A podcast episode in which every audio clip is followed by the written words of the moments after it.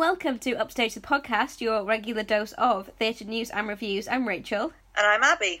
Apologies that there was no episode last week. I was on holiday and it just we were so busy. We're so busy, aren't we? Such Busy people. Such busy people. But we're back now. We're back today. We've got lots of theatre news for you. Two weeks of theatre news.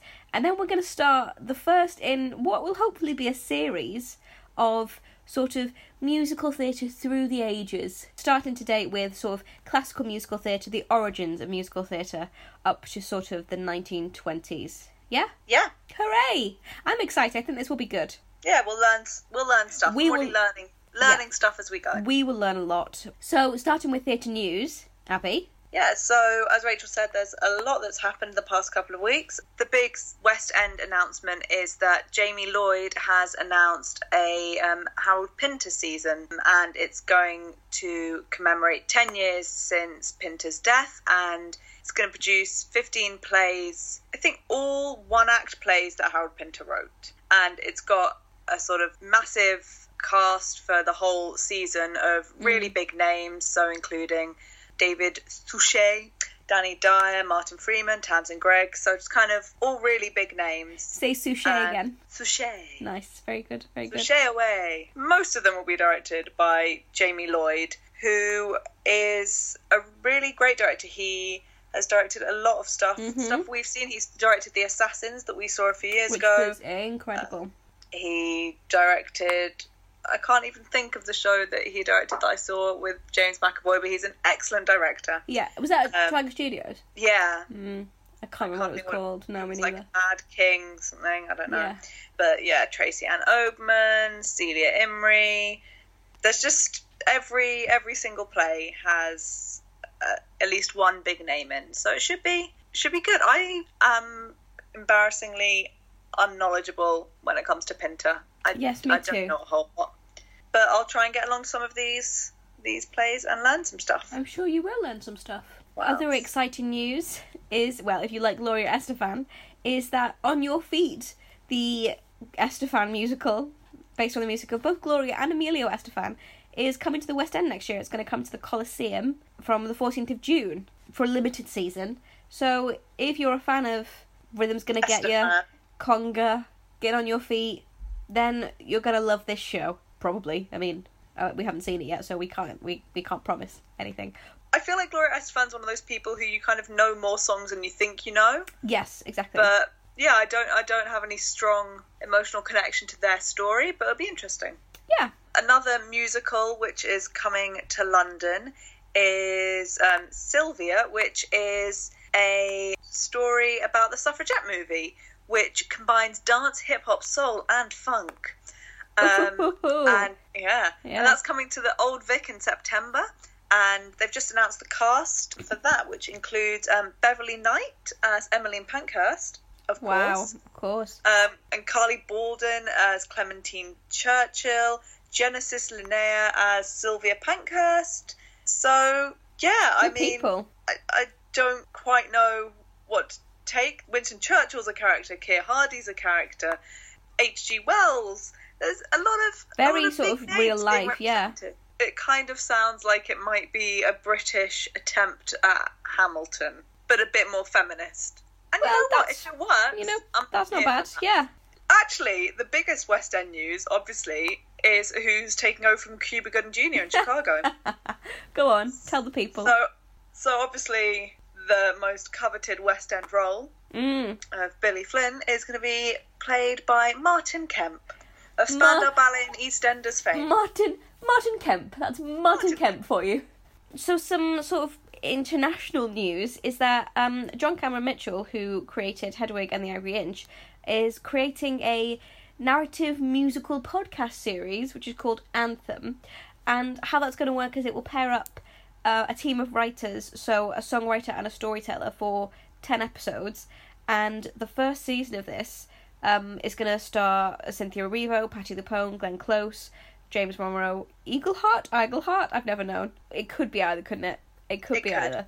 Um, and John Cameron Mitchell himself. So they will perform original songs by new songwriters, is how I understand it, That's what I think, yeah. which is very exciting. Yeah, I mean, it's an amazing cast, so I think it'll be interesting to listen to. Yeah. The only other musical podcast I've known of is um, 36 Questions, with Yes. Jonathan Groff starred in, with a woman. I can't remember who the woman is. Because you don't care about anyone when he's talking. Women.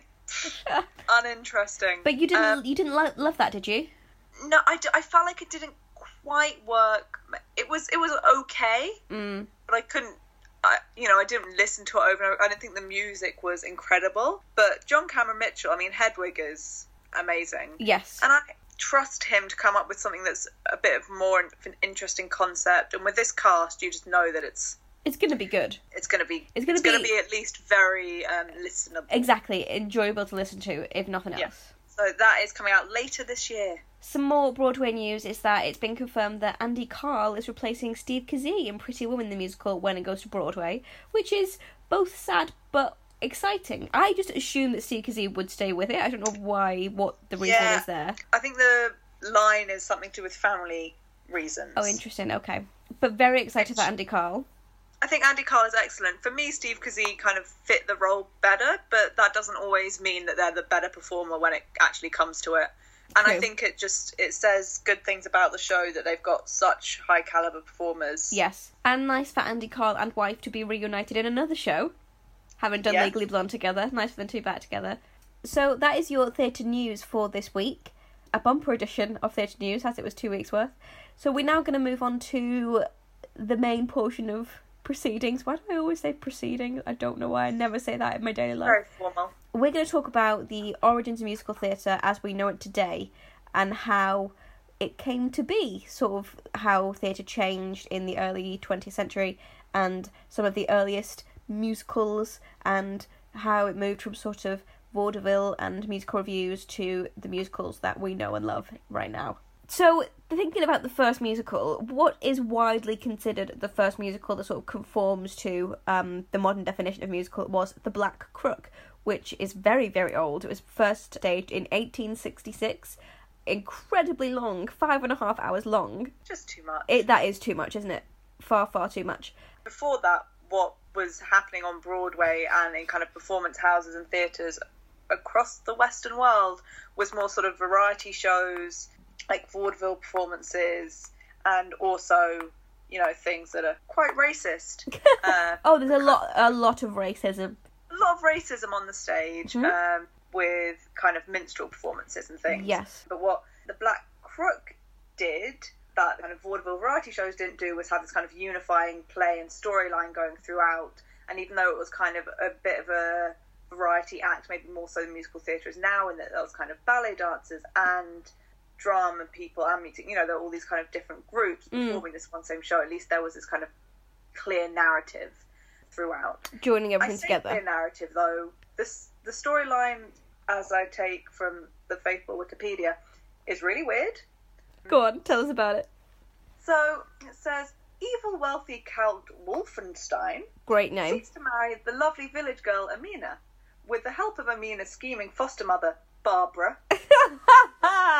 Um, the Count arranges for Amina's fiance Rodolphe, mhm. an impoverished artist, to fall into the hands of Herzog, an ancient crook-backed master of black magic.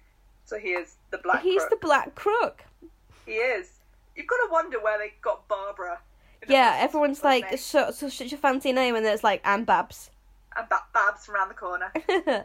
Uh, Herzog had made a pact with the devil. He can live forever if he provides Zamiel with a fresh soul every New Year's Eve. Ooh, As you do. yeah. Yeah.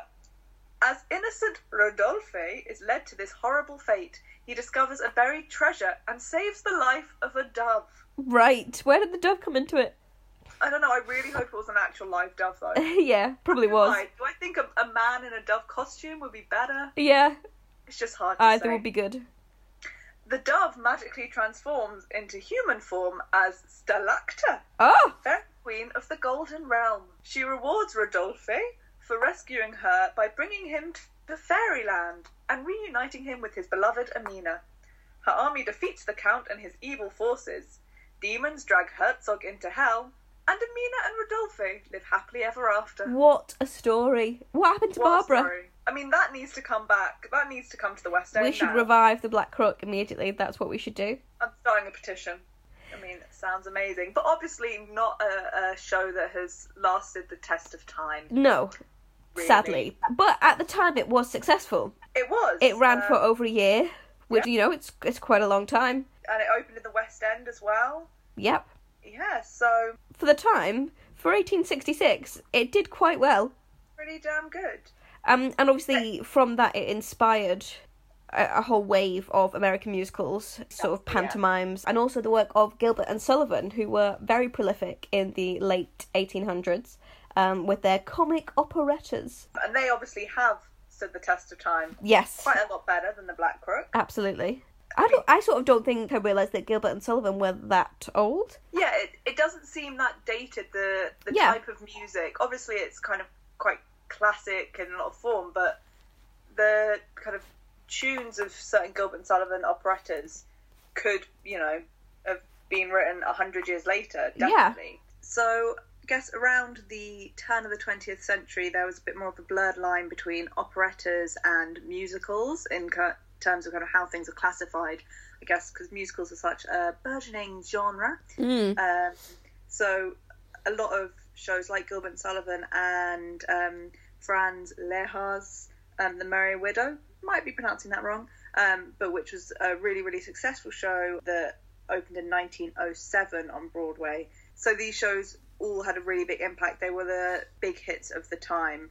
And although they may be considered operettas now, they were all part of this kind of pathway to the musical theatre world that we that we know today. What's interesting, I think, about a lot of these shows, even at this time, so with the Black Crook and Gilbert and Sullivan shows and the Merry Widow, is that there was kind of as today, Broadway and West End were not competing, but kind of the big theatre centres, and that these shows would open really quickly in both. Like if they opened in the West End first, they followed in Broadway really quickly, Mm. or vice versa quicker than now even so the merry Yeah. widow opened the west end in summer of 1907 and then opened in broadway in october That is crazy.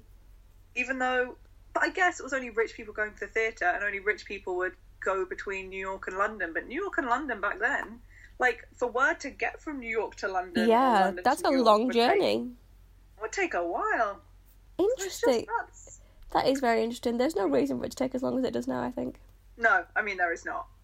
there is no reason. Too many cooks. That's what it is. Too many producers. Too many. Too many people involved. Incidentally, so the Merry Widow is um, an operetta uh, by uh, an Austro-Hungarian composer, as you said, Franz Lehar, um, and it's still frequently revived today. It's about, um, surprisingly, a rich widow and uh, people trying to find her a husband to keep the money in in her principality. A timeless story. A ti- yeah, absolutely. an, issue we have regularly today. So there were a lot of American composers who were quite influential in creating a kind of distinctive sound and style for these comedy, musical slash operettas of the time, whose names haven't necessarily lived on, but I guess their impact has. So a couple of these with George M. Cohan and Victor Herbert. There's also around this time that Ziegfeld's Follies and sort of musical reviews like that were extremely popular. Obviously, Stephen Sondheim's musical Follies is based on Ziegfeld's Follies, so musicalception, a little bit of musicalception there for you. It's also worth saying that as long as musicals have been around, people basing musicals off of things. So, like we were talking a few weeks ago about musicals based on films being all the rage now. So, one of the um, big hits of the early 1900s was, I guess, the first musical adaptation of The Wizard of Oz, which the book and lyrics were provided by Frank L. Baum himself, so the author of the book. So, for as long as musicals have been around, people have just been basing it on things they already know Yeah. are Yeah. going to be. There's no such thing as an original story, is there? No. What I really enjoy about this original Wizard of Oz musical is that the story was of Dorothy and her pet cow. Because um, they thought a dog would be too small to be seen clearly from the balcony. Oh. Having really seen having that. seen The Wizard of Oz from the balcony, I can confirm that the dog is quite small. Don't you wish it was a cow? I sort of do wish it was a cow. Yeah, bring Would it have made everything much more clear to me.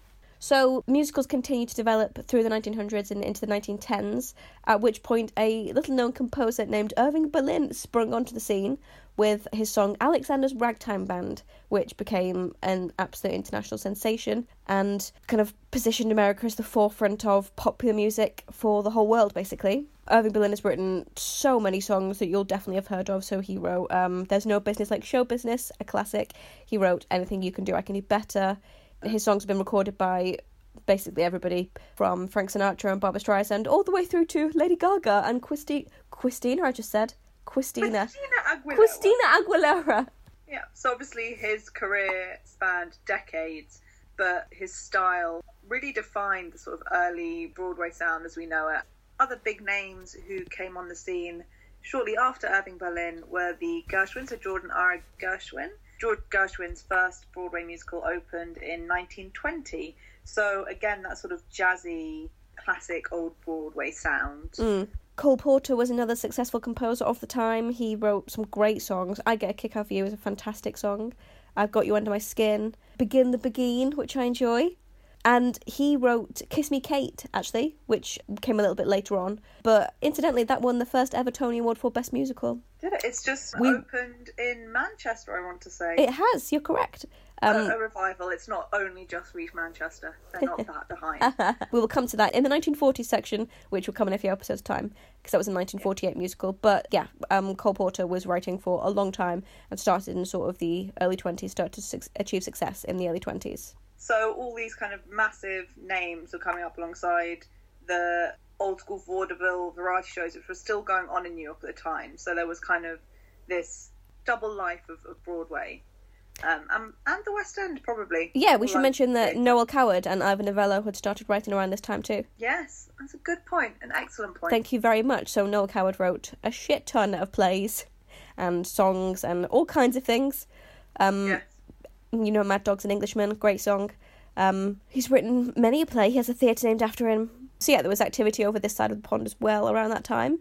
In the 1920s, shows start appearing that you might have heard of today. So, for example, in 1921, Shuffle Along opened on Broadway, which will be familiar to Broadway fans because it was the subject of the 2016 musical um, Shuffle Along, which sort of it was a, a meta look at, at the show itself, but also what it was like at the time creating a show that starred a really predominantly um, African American cast, and it launched the career of Josephine Baker. So it was a really prominent show that still has an impact today. And then also Funny Face opened in 1927, which is just it's a great song, great film. Yes. Um, that opened on Broadway in 1927, which is the same year that um, Showboat opened, which is um, kind of largely considered as a really kind of groundbreaking, innovative show because it was the first show that tackled a bit of a sort of darker. Yeah, it was a it was a real sort of departure in, in the way that a musical is told and the story that it told. Um, Yeah. So it married sort of the spectacle of musical with like a serious undertone within the Yeah. plot. So the we actually saw Showboat uh, two years ago now. in 1927. in 1927, back when we were wee young things. Um, no, we saw Showboat in 2016 at the New London Theatre. We we really enjoyed it, didn't we? We did, yeah. I I again did not think it was this old. I had no idea no, that it I was. think it's very surprising, and Yeah. it's got. Just in case you're thinking, "Oh, I don't really know Showboat. What do you mean it's a show that everyone knows? Songs you definitely will know: "Old Man River" and "Can't Help Loving That Man." So these songs that became just songbook classics. Yeah, absolutely. I feel like we should try and do a little synopsis, but it's I can try and do a little synopsis. It's hard, it's hard to synopsize. It's set around an actual showboat, which were boats that used to sail up and down rivers with singers and performers. So they there's a showboat called the Cotton Blossom, which docks um I can't actually remember where, somewhere in the south. And the boat's owner has a young daughter, and she becomes very very smitten with a man that she meets while they're docked. There's also sort of a subplot about the leading lady of the the group of performers on this showboat, her relationship with her husband, uh, because she is actually mixed race and is hiding it because she can pass for white. And uh, obviously, at the time, you couldn't be in a um, if you were a white man, you couldn't marry a not white woman with that, there's a lot of other storyline about segregation and the racism in the South and the difference in societal kind of placement of people of different races and all that. So yeah, it is a it's a pretty a pretty heavy storyline. It is a pretty heavy storyline. The production that we saw was fantastic. I thought the cast were great. Um, Gina Beck was the captain's daughter. I want to say Rebecca Trehearn. Yeah, she was amazing. She was incredible. So yeah, that premiered on Broadway in 1927. It's obviously still revived a lot now. There were no awards musicals at the time that this first premiered, but it's since gone on to win Best Revival of Musical at the Tony Awards and the Olivier Awards. So yeah, it was very very successful at the time, and it's still successful today. And then obviously from then, Broadway as we know it just kind of took off and blossomed, and over the next 50 years, yeah, just became what we know of it today. Yes. So we will try to. I think this was. I think the the origins of musical theatre are really hard to pin down. It is. It's really tricky because there's not. It's. It's. There's not. There's no one precise musical that kind of started this trend. There's no. It just sort of. It was just very slow development with lots of little piecemeal like songs that you might know and shows that you might know in the earlier part of the century. When we get to something like the 1950s, there will be lots and lots of huge musicals to talk about. So watch out for the next one in this little series. We need a name for this series. I think we do. Yeah, we'll come up with something. We'll come We're up with very something. Professional, very organised. So Send your suggestions to upstagepod at gmail.com or tweet us at upstagepod. Absolutely do. You can email or tweet or leave us a comment on Instagram or any any of those things. Just just get in touch. Ball bulletin. He's just heading into the final week of chess. Gone very quickly. It has. I'm sure he's had a great time. Yeah, um, I hope he's had fun. I hope he has. And He did very well. Something exciting. Yes, I hope so. I hope this is just the start of a big year for him. Yeah, Uh, every year's a big year for Michael. Ball. That's so true. I um have started watching Evil Genius on Netflix, which is great. It's a documentary about uh I don't want to spoil anything. It's about basically a, a bank robbery and um the person responsible being part of a whole web of things beyond the bank robbery. Lots of murders. What are they part of it? I don't know. I've not finished the show. Neither have I. It's so good though. It's so interesting. I've only watched the first episode, so what am I? I'm like, oh. But I've I've listened to podcasts about this before. Oh, And by interesting. podcasts, I mean the My Favorite Murder episode about it. Interesting, interesting. But I'm enjoying that. I also went to Amsterdam last weekend and I can recommend. It was very, very nice. Had a very nice time. Good. What have you been up to? Not a whole lot. I mean stuff, but nothing worth reporting. Oh, Watching the second season of Thirteen Reasons Why, but I just don't think it's very good. oh, that's a shame. That's not really worth. And yet I'm, I'm watching it, aren't I? Still watching it, though, aren't you? Still watching it. So I think that's it for this week, guys. Thank you very much for listening. Thank you. Thank So you. polite. Thank you, everybody. And we'll see you next week. Yes. Bye.